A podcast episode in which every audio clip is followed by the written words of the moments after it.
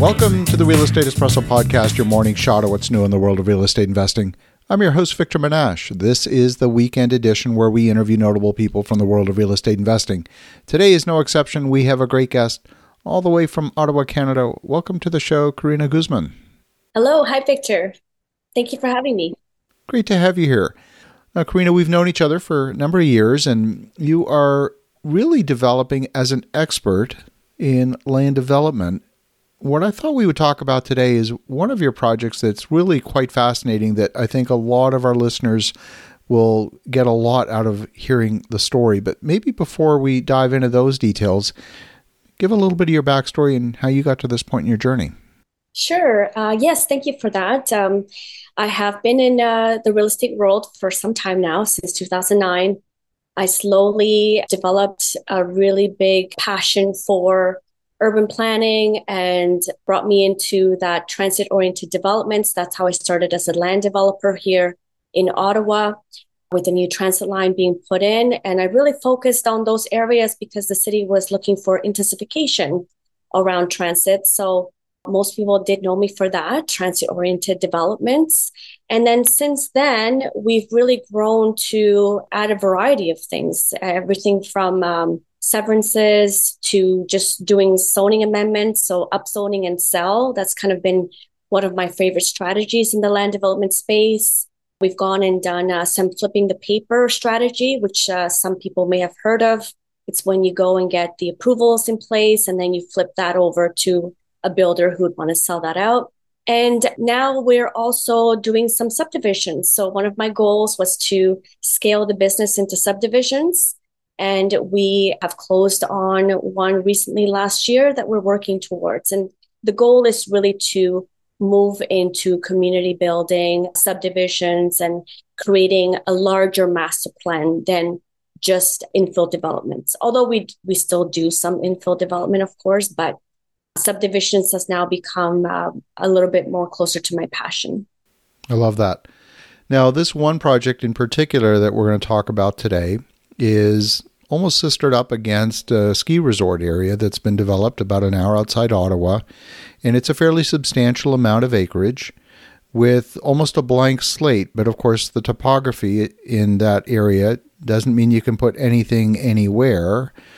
Let's talk a little bit about the process you went through to first even identify that this was a candidate for development. Sure. Yes. So this property that you're talking about, we we had just bought it last year, late last year, and it is in Calabogie, Ontario, which is just an hour away from Ottawa. So location wise, you know, when we are looking at acquiring acreage, it's really nice where it's fairly close proximity to the major urban hub, which is Ottawa. I've known Calabogie for many years, so when I saw this property, it's a 93 acre property. I immediately jumped on it because of what you said. It is a very touristy area. It's right next to the ski hill. We're very close proximity to the motorsports as well. So that's a lot of people know Calabogie for racing. There are beautiful cars there. And it's just kind of like that place where people want to go and hang out. So when I saw this property, I immediately jumped on it. I've loved the area and we've really changed our design. What we initially said, because of what you said, is that the land has uh, specific limitations. And we've had to work around what initially we thought would be the optimal design, not necessarily so when you look at what the limitations of the land are and how we're going to devise the road network and how do we place the the homes and on the land and all that kind of stuff. So as much uh, due diligence as we've done from the initial acquisition point there's definitely that design component that happens immediately right after and going in to create that that beautiful look of the subdivision and also having that balance right between how much of the land do we want to use versus how much of the land do we want to use as amenities and creating something beautiful that people would like to live there, that people would enjoy the land, that we don't have to change the land. We want to work with the land. So there's there's that aspect of it as well that has really been a big factor in our design component. One of the things I almost have an emotional reaction to. Um, and that maybe it's just me, but I hate spending money on moving dirt. I just really do. Every time you get a bulldozer on site, get a big excavator on site, and the meter's running, it just grinds against every fiber in my body. And it's exactly like you said that you want to work with the land as opposed to trying to force something that doesn't actually fit with the land. Because if there's one thing that can balloon your costs in any development project, it's moving dirt. You can really spend a, an extraordinary amount of money for something that, frankly, from the end user's perspective, is not a value added piece.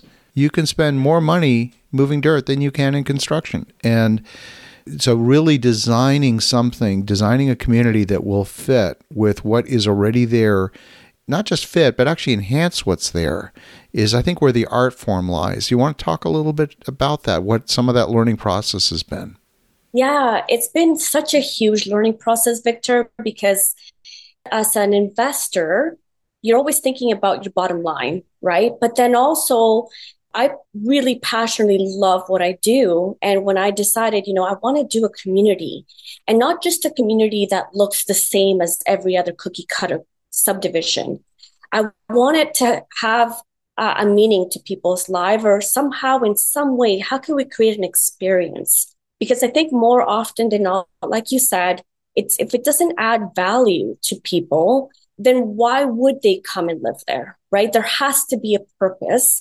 I mean, COVID did accelerate a little bit of this. We saw a lot of people wanting to get a second home or move into a cottage, you know, with uh, working from home situations. Now people have more mobility than ever before.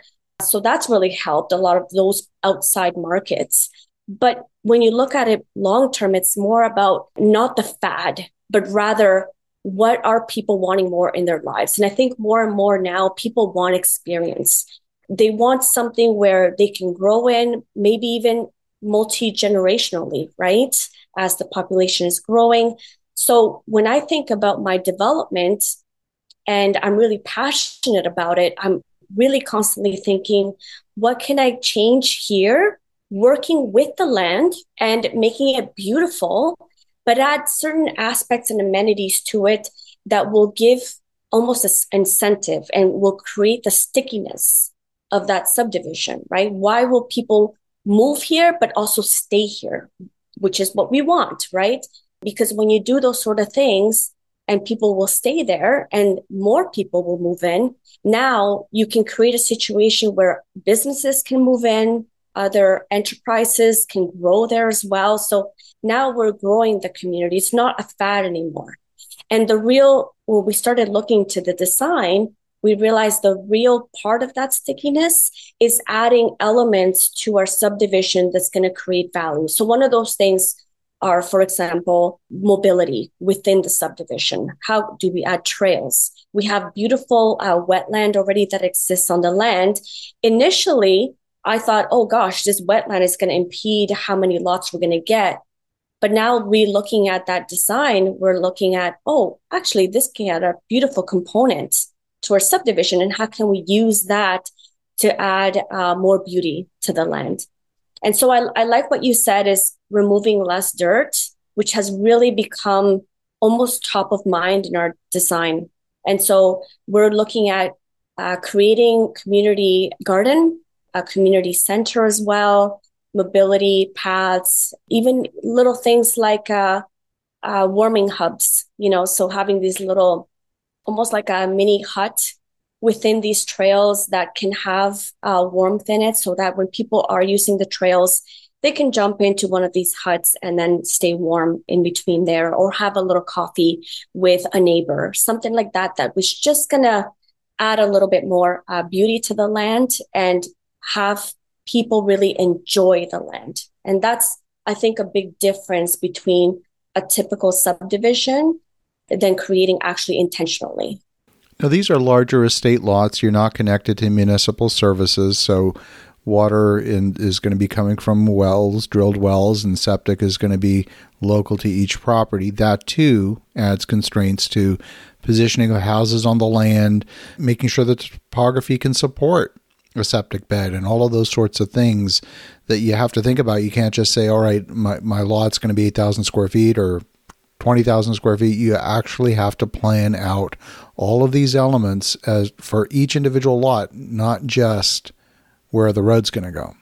Yes, definitely. And uh, it is definitely one of those areas where it's there are no existing services to the land so we do have to provide them as private services like you said and you're right you have to have a minimum size requirement work with the topography of the land to allow for these private services to work within it. Like for example one of the the items that we realized during the design process is with this wetland how can we position the lots to still meet the size requirements, which in this area are one acre lots, while still using part of that wetland, not, not as buildable space, but it can still be used as part of that one acre. So for the end user, the client who will eventually build their home there, it will look something like their house would be fronting on the road and their backyard will have a certain part of it as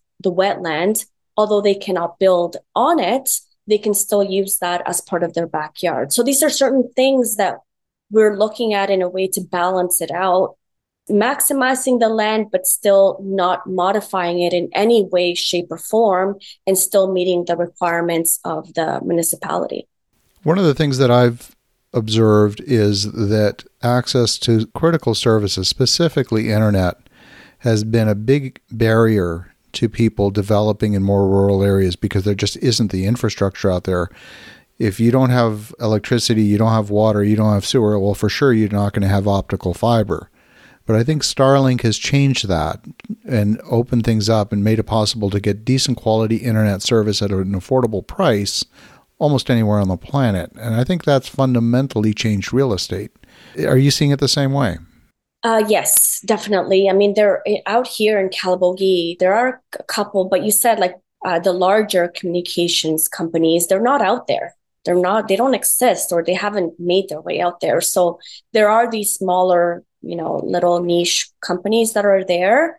We're lucky in the sense that in Calabogie there is the uh, Wireless company that's out there, and we have a clear lineage passageway where we can be we would be able to bring in their services.